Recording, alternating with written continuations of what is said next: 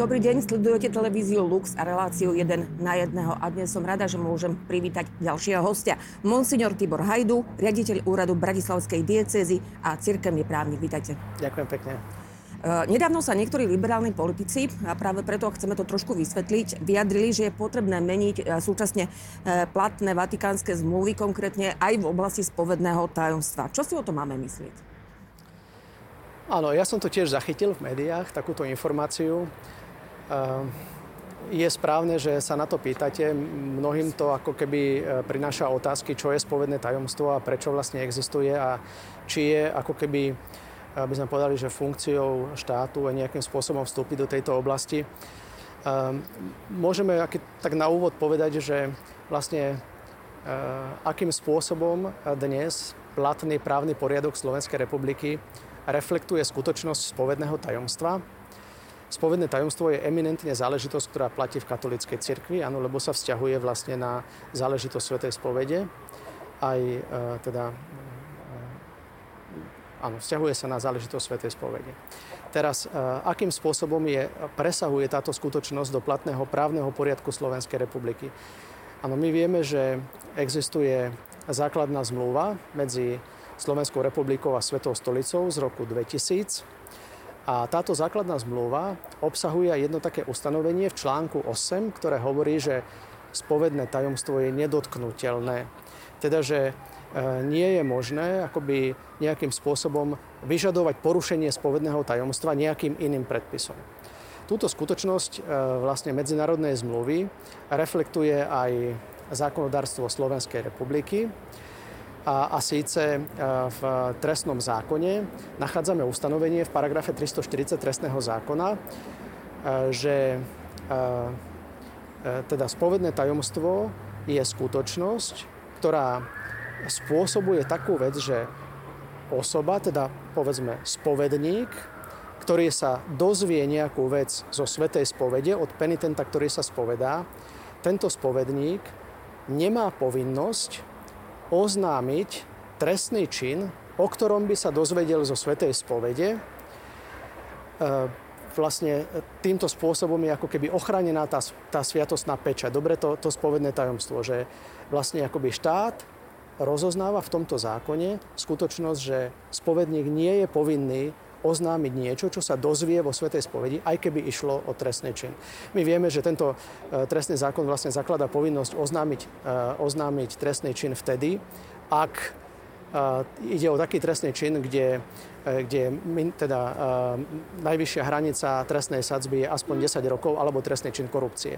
Čiže ak by išlo nejaký taký trestný čin, z ktorého sa človek spovedá vo Svetej spovedi kňazovi, kňaz nie je povinný túto informáciu, ktorú získal zo Svetej spovede, ísť, ísť touto informáciou pred orgány Slovenskej republiky a oznámiť ju ako, ako oznámenie trestného činu. To isté sa týka aj vlastne prekazenia, povinnosti prekazenia páchaného trestného činu. Takisto, ak sa dozvedel o tom vo Svetej spovedi. Samozrejme, to sú také akoby hraničné situácie, ale principiálne toto je v trestnom zákone. Mm-hmm. Skúsme možno teda povedať, že spovedné tajomstvo je momentálne nezrušiteľné.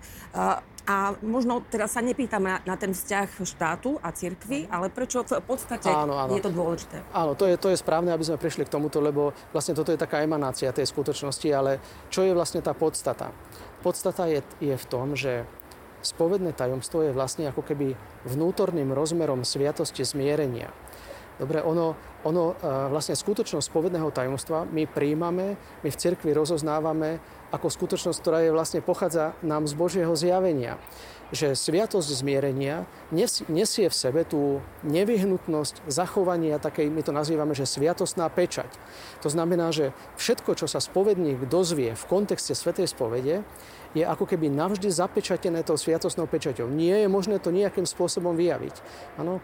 Spovedník je vlastne povinný za všetkých okolností toto spovedné tajomstvo udržať. Je to veľmi dôležitá skutočnosť. Nachádzame to samozrejme v rozličných dokumentoch cirkvy, aj, aj v rozličných opakovaných vyjadreniach pápežov, ale e, môžeme sa pozrieť povedzme do, do katechizmu katolíckej cirkvi, kde v bode 1467 nachádzame takú skutočnosť, že tam sa píše o spovednom tajomstve a je tam použité slovo, že církev ani nie, že ustanovuje, ale že ona rozoznáva túto skutočnosť. Dobre, že spovedné tajomstvo je niečo, čo existuje skôr, že my v cirkvi akoby, že to nie je ako keby nejaké, e, nejaká záležitosť cirkevného pozitívneho práva, že teda bola niekedy zavedená, ale že to je skutočnosť, ktorá stále jestvuje.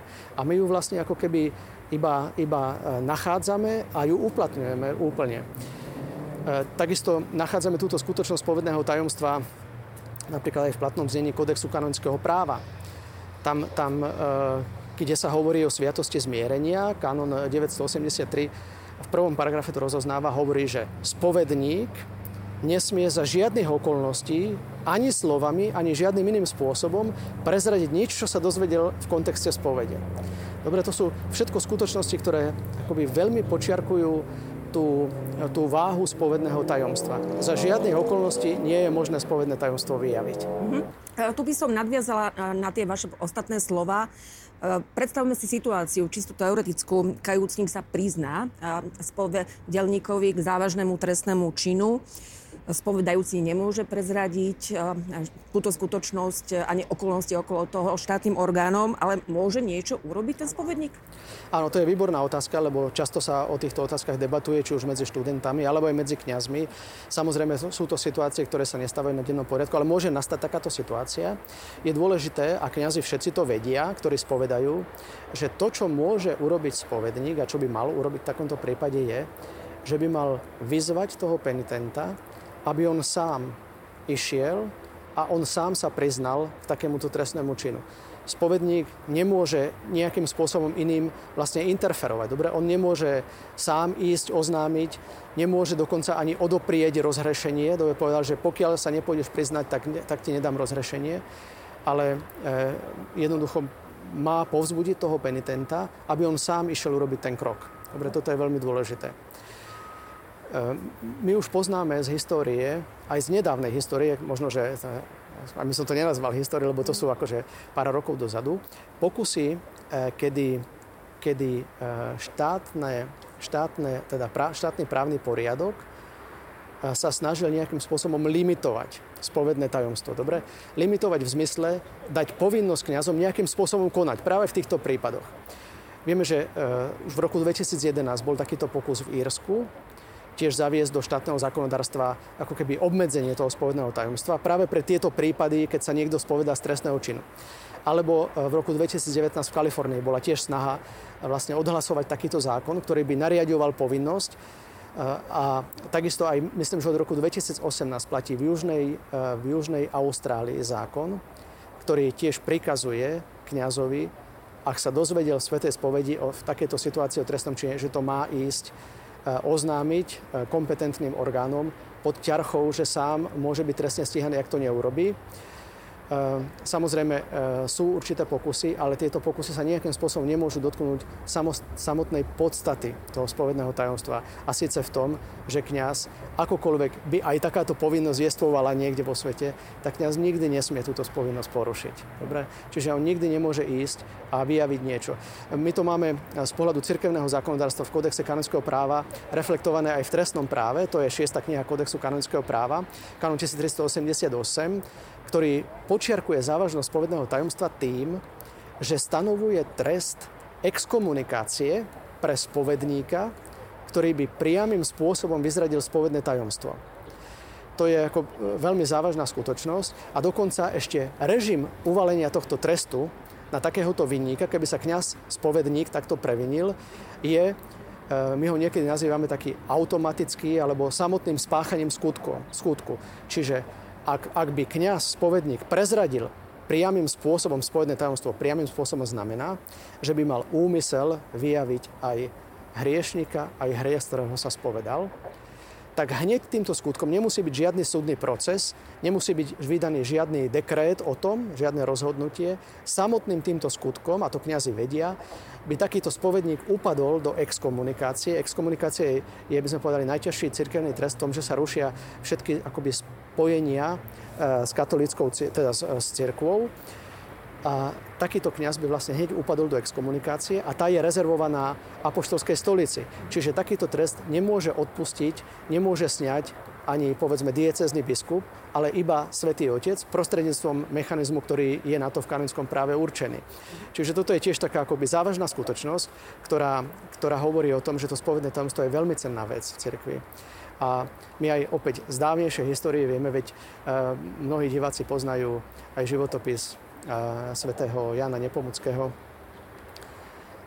že spovedné tajomstvo ide, aj svätý otec František v nedávnom príhovore kňazom hovorí, že treba si oživiť túto skutočnosť, že spovedné tajomstvo je pre nás záväzok, ktorý treba držať vlastne stále.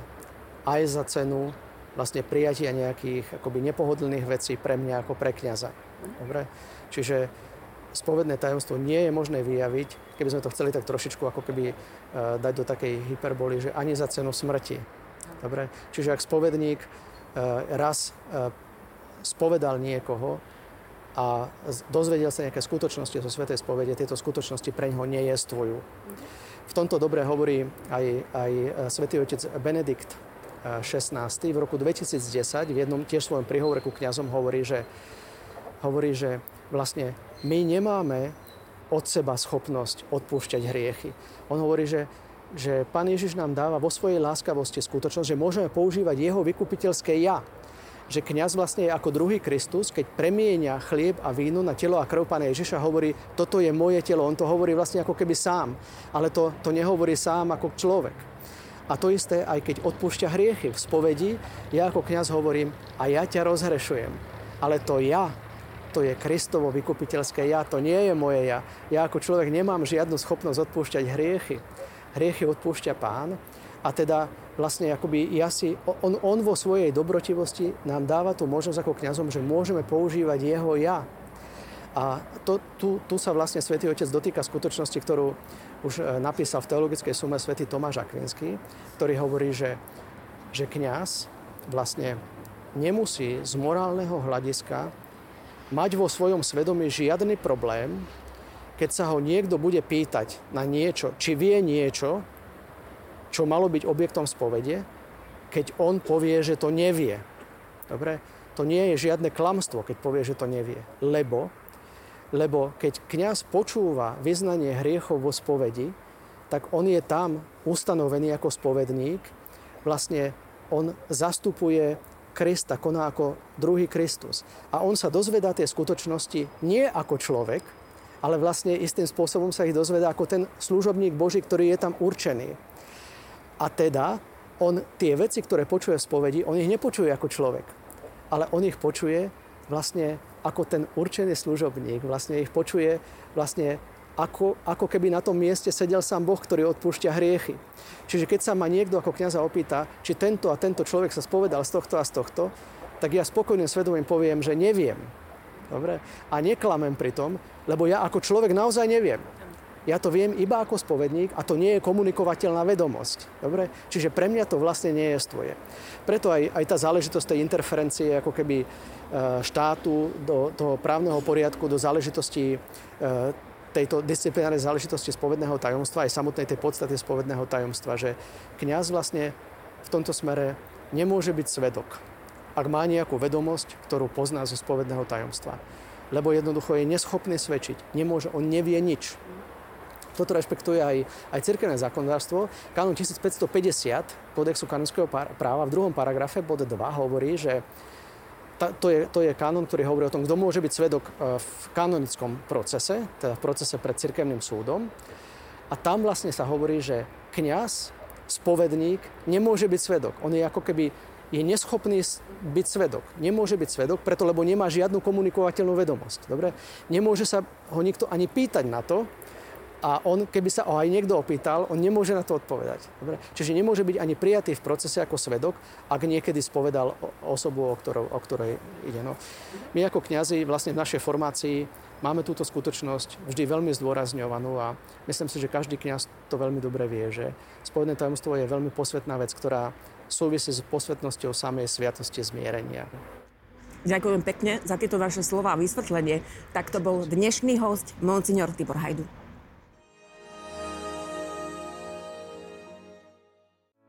Vypočujte si aj ďalšie zaujímavé podcasty. TV Lux nájdete na deviatich samostatných kanáloch, kde na vás čakajú relácie s pápežom Františkom, kázne, modlitby, prednášky, biblické podcasty, rozhovory, inšpiratívne epizódy na pár minút, svedectvá či podcasty určené pre deti.